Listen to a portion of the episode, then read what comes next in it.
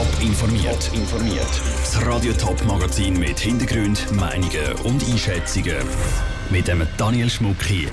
Wie die ZSC Lions trotz Corona in die neue Eishockey-Saison startet und wieso ein Bericht über die Finanzen für rote Köpfe im St. Galler Kantonsrat sorgt. Das sind zwei von den Themen im Top informiert.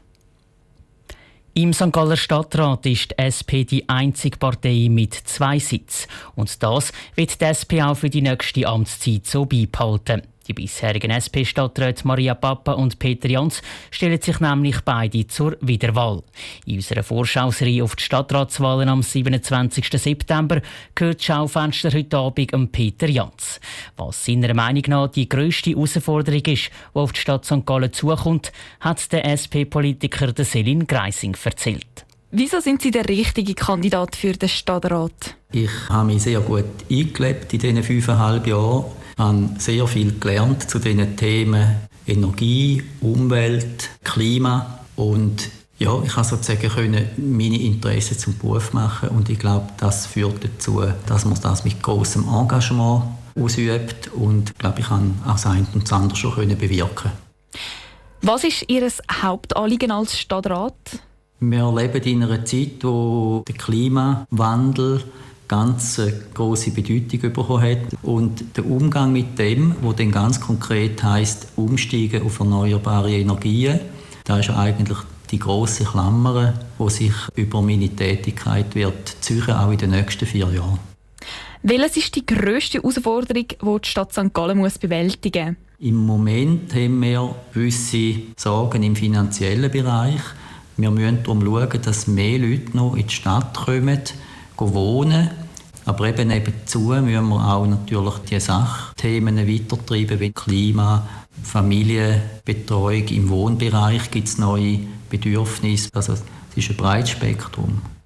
Was würden Ihre besten Freundinnen und Freunde über Sie sagen? Die würden wahrscheinlich sagen, ich sei eher ein ruhiger Typ, ich sei ein sachlicher Typ und eher bescheiden. Das ist zwar gar nicht bescheiden, wie man das selbst sagt, aber das sagen die Leute von mir.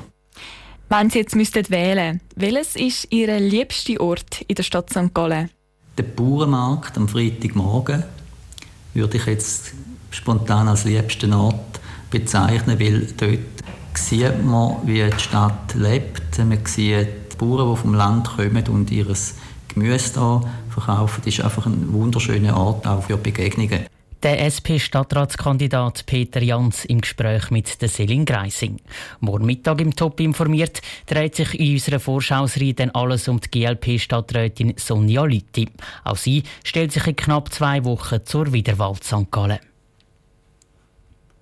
Gemeinden mit weniger Geld kommen im Kanton St. Gallen zusätzliches Geld vom Kanton über.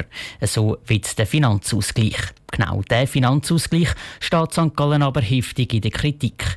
Die Regierung hat einen Bericht dazu gemacht, der bei dem Finanzausgleich eben Mängel gefunden hat.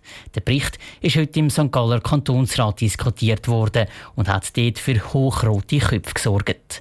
Der Niki Stettler hat die Debatten in der Ulmer Halle mitverfolgt. Die Steuern in den eher armen Gemeinden vom Kanton St. Gallen sind in den letzten paar Jahren viel stärker gestiegen als in den Gemeinden, die finanziell gut dastehen. Zu dem Schluss kommt der Bericht von der Kantonsregierung.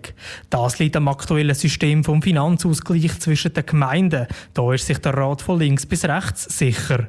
Aus der Sicht vom SP-Kantonsrat Bernhard Hauser hat das verheerende Folgen. Gemeinden warten länger mit notwendigen Sanierungen von Gebäuden, Freizeitanlagen, mit der Anschaffung von IT-Geräten für die Schulen oder der Sanierung von Wasserleitungen, bei denen dann irgendwann auffällt, dass es etwas häufiger zu Rohrleitungsbrüchen kommt. Die SP hat darum wollen, dass Gemeinden ihre Steuerfüße aneinander angleichen, also dass am Schluss Bürger in allen St. Galler Gemeinden in etwa gleich viel Steuern müssen zahlen Das sei für Unternehmen die schlechteste Lösung, findet der SVP-Kantonsrat Christoph Gull. Und zudem würde der Steuerwettbewerb unter den Gemeinden so massiv eingeschränkt. Wir wollen unseren Kanton St. Gallen vorwärts bringen. Wir wollen attraktiver werden für Familien und Einzelpersonen, genauso für Unternehmen und für Unternehmensgründungen.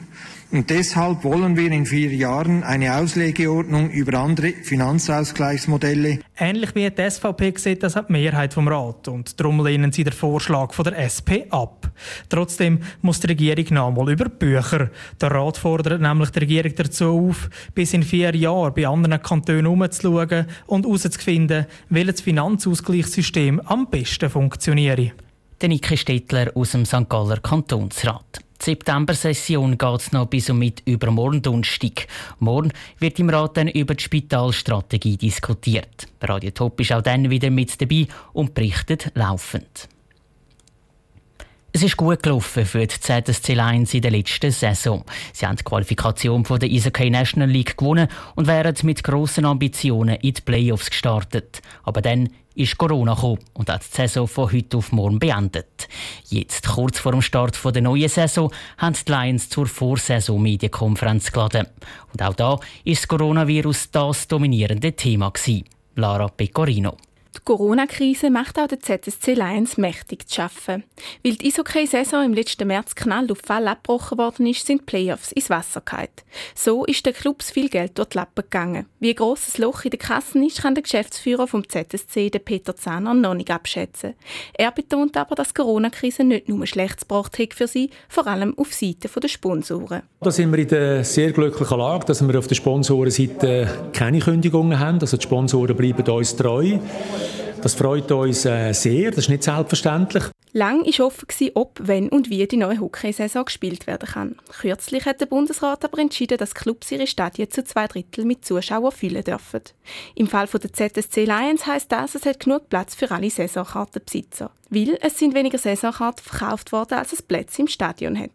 Durch das haben auch etwa 500 Leute kurzfristig einmal Platz an den einzelnen Spielen.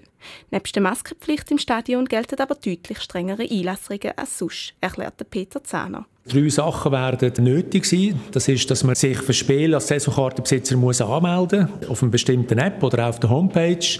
Man kommt einen QR-Code über, den man aufs Handy abladen muss. Man muss die Saisonkarte mitnehmen und man muss einen Ausweis mitnehmen.